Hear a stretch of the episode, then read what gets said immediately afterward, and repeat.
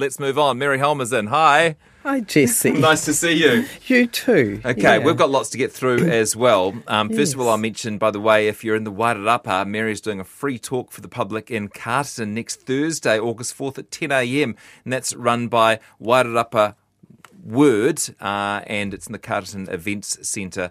Uh, there's room for a few, but it's first come, first serve. So that's stories from a financial agony aunt. Don't know if I like referring to you as an agony aunt. Oh, I love being called Do an you? agony aunt. Yes. Okay, cool. yeah, That's yeah. fine then. Um, So that's for the people of Wairarapa.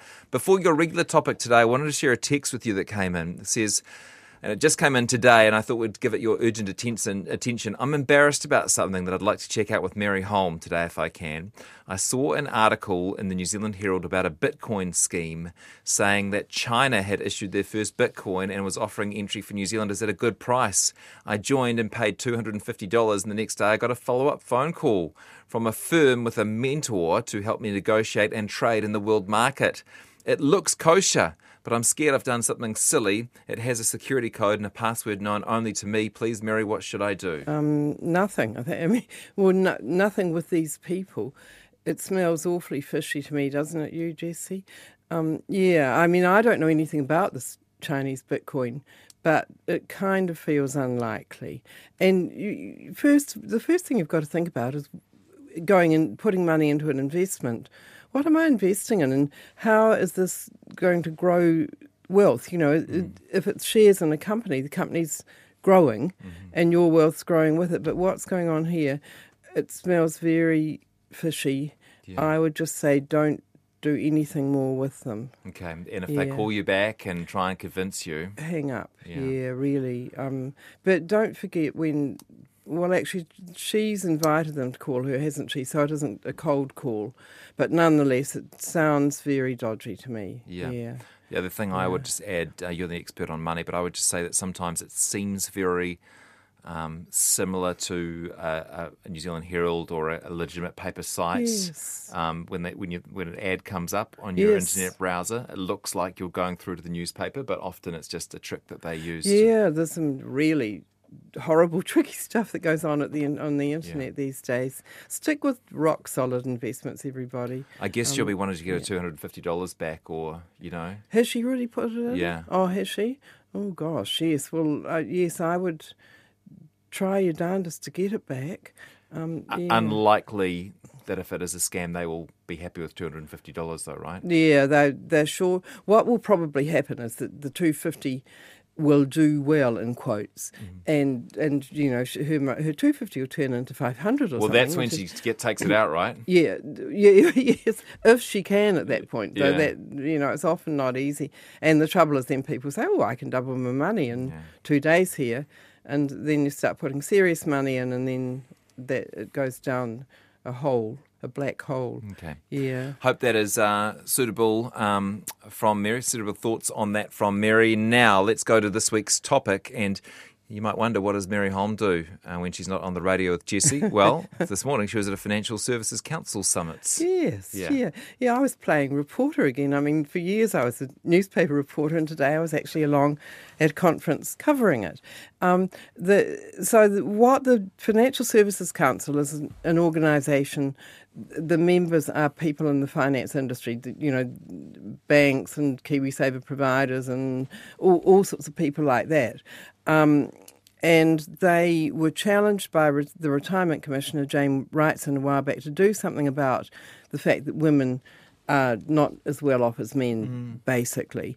And um, I wanted to just tell you about one particular session that I thought was really good, where they were talking about the the gender retirement gap. Now, there were a whole lot of statistics said this morning, and I'll just give you just one that women tend to retire with 20% less than men, which is a, a pretty big gap. And reasons for that, some of them are fairly obvious. The Christina Leung from um, NZIER, the, the, the economics research outfit, says labour force participation, women are still doing less of that than men.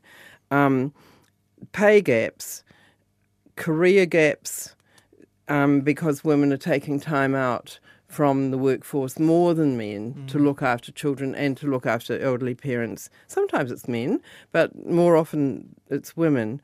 Um, differences in confidence and knowledge, which were two different things in financial confidence. And so, for example, if a, if a woman's in KiwiSaver, she might be in a conservative fund, whereas a man might be more inclined to be in a growth fund. Mm-hmm. And over a lifetime, they, they say that can make $300,000 difference in how much you get out in retirement. Mm-hmm. She, or one of the people there said there's a lack of awareness by a lot of women of the consequences of their choices to go into lower risk KiwiSaver funds. They think, oh, it'll wobble around less, I'll feel safer like that. And that's true. But it does mean that in the long run, they get less growth. Mm. The higher rich risk funds grow more. So um, it's. It, it, oh, Jane Wrightson, the retirement commissioner, also mentioned poorer access to education. This is what research has shown that women have tended to have poorer access to education. What we've got to think about with this too is it's not all about what's happening in 2022. Yeah. It's all we're looking at women who are coming into retirement, and so for for some of them, that difference access to education happened decades ago. Yeah. Um, putting family first, the the tendency for for women to put their family first. So I was just sort of looking through my notes, and I thought there are four different, well, basically three different areas where action was suggested about this because that was a real emphasis of this talk was we've had enough talk about this about women doing worse than men financially. We've been talking about that for decades. We've got to have some, some something happening. Yeah. Um, a couple of suggestions for government things the government could do uh, quite simply one person said that they could just make big, bigger bigger government contributions to, to KiwiSaver for women, mm. which would you know I can't Be imagine audacious election policy. It would. I can't imagine that happening, or giving them bigger New Zealand super payments. Um, there, there are people who argue that women tend to get more from New Zealand super anyway because they tend to live longer, mm-hmm. and so they get it for more years. But um, there's also proposals around for universal carer payments, which are payments to people who are out of the workforce looking after children or elderly or people with disabilities. It's an interesting and, idea, isn't yeah, it? Yeah, it is. A little bit like a, a, a universal basic income, but t- right. targeted at people who are caring. Yeah. And that is, yes. you know, underpaid, underappreciated, and yet contributes yes. so much to the New Zealand economy, right? right? The, to the New Zealand Who looks after the kids so the man can go to work and yes. you know do whatever he's and, doing and in do, a lot of cases. In yeah. a lot of cases, yes, and and it isn't just the New Zealand economy; it's just the New Zealanders' well-being and altogether. You know, if you were looking after an elderly person, it might not be doing a lot economically, but it's doing a heck of a lot for just making New Zealanders better off yeah. as a whole. And so, so the, all of that's interesting. Um, there's another one here. Um, oh, one of the guys there pointed out because there were some men there. There weren't many. It was a bit of a change because at this conference, about ten percent of the people there were men. Mm. Um, which was quite a nice change from usual. Um, that in the UK, this is what Hugh Stevens from from um, SmartShares was saying. The uh, they set up compulsory super schemes in the private sector, made it compulsory for people to have to be in these schemes, and that meant that the the retirement gap between men and women diminished a whole lot because the women would had to be in the scheme, and whereas apparently before that quite a few of them weren't or mm. weren't weren't very fully involved. So that was something to think about. Um, employers were being urged by quite a few different people to continue their contributions to KiwiSaver for people who are on parental leave. Yeah. And um, one suggestion was um, Pushpa Wood, who, who's um, with Massey University, she said rather than just saying to employers, continue that pay while the person's on leave, go to them and say, could you perhaps continue to do 20 or 25% of the work you're doing now while you're on leave? Mm. You know, we, we could negotiate some particular part of your, your current yeah. job that you continue to do while you're on leave. And Even if you're just mm, monitoring the company inbox, for example, Yeah. replying to things within 24 hours, That's right. It might be Yes. achievable. Yeah. something like that that's quite flexible. And in exchange for that, we'll continue your KiwiSaver contributions while you're on parental leave. So that's a sort of win. How much would the KiwiSaver contribute? It's only three cents in the dollar or something, isn't it? Four It's, cents. yes, three percent. Yeah. Of so you'd want it to be three percent of their pay before they go on the leave. You'd want to Yeah. continue it to be three percent of that, not you. You know, you're they're only working twenty percent of the time, so they Yeah, would drop yeah, down yeah, to yeah. twenty percent of their pay. That wouldn't be too much, would it? though? No, no, it wouldn't. I agree. I think you know there are ways that. If you that- earned hundred thousand dollars a year, that'd be Yes. fifteen hundred dollars over six months. Yeah, that's right. That's right. So it's not a heck of a lot, Mm. and and and then it enables the person to get the government contribution too because they're Mm. continuing to put into KiwiSaver. So that's the sort of thing that could make quite a big difference. And and some some people, um, usually women, are taking several years out too with little children. It's not just the six months. So that's where they can make a big difference to their KiwiSaver totals in the end.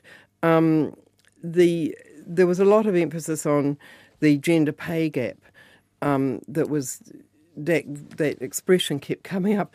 'Cause, You know, the the research that's found that it's not just that women. Um, are, tend to have lower average education or work fewer hours. And when you allow for all of that, there still is a pay gap where women are tending to get less than men. And one person said, look, any individual employer, a lot of them will say, oh, no, that doesn't happen in my workplace. But the overall data shows that it does happen. And so they're challenging employers to look more closely at what's really going on in their workplace and, and um, That does seem to be changing in big organisations. Yes, it, yeah, it is, and and that was they're reporting it.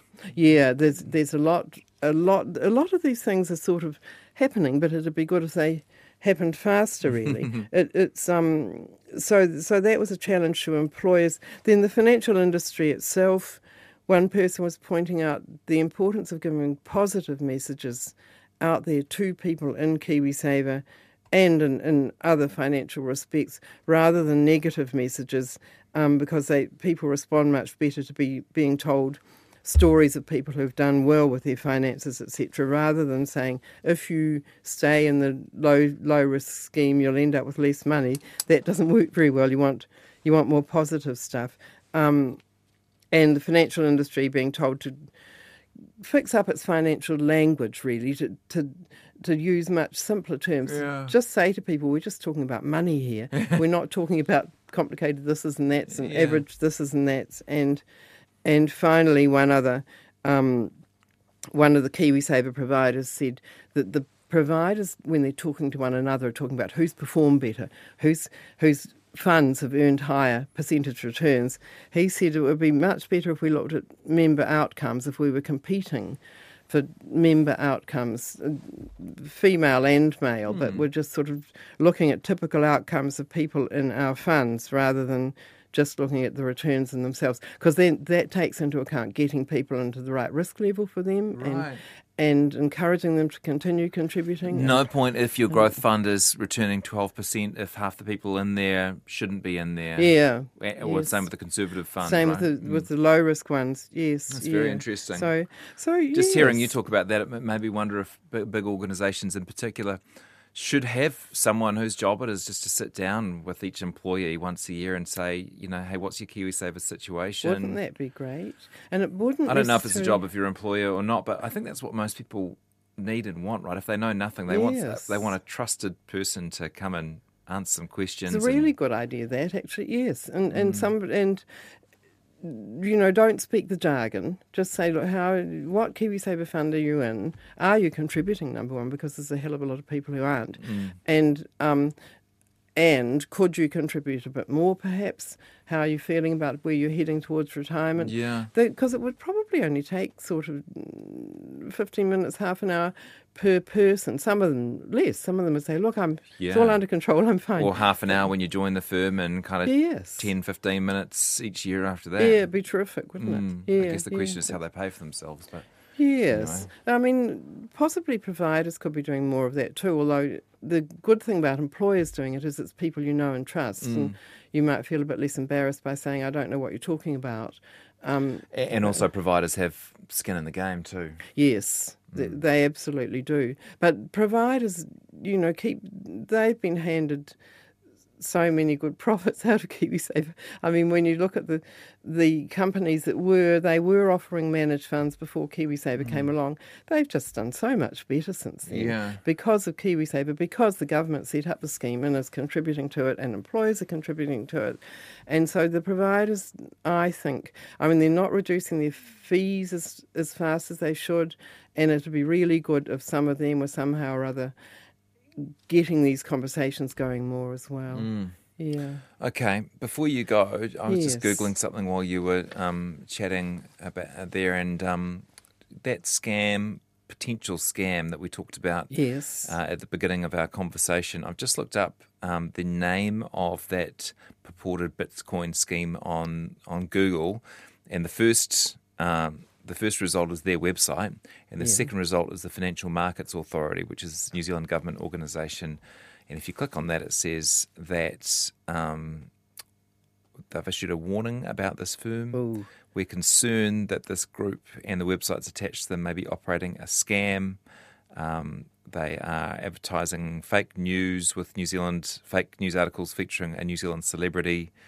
Uh, it's not a product that's available for trading, and they are not permitted to provide financial services in New Zealand. So it's a very clear answer to It's it. very clear. And the the message from that is for everyone to do what you just did. Simply Google their name. And and actually it's quite good also to Google their name and Google scam Mm. with it because then you're more likely to come up with that sort of stuff. But when the Financial Markets Authority is saying that, well, stay right away. Okay. Yeah. Mary, great to have you in. Thank you so much. Thanks, Jesse. Uh, just a reminder, Mary's at uh, in Carterton uh, next Thursday morning at the Carterton Event Centre, and it's free if you'd like to go along and have an audience in person. Something I'm lucky enough to do every fortnight on a Thursday afternoon. You can listen to our previous conversations on our website on the podcasts page, and we've covered all sorts of uh, different money topics over the years.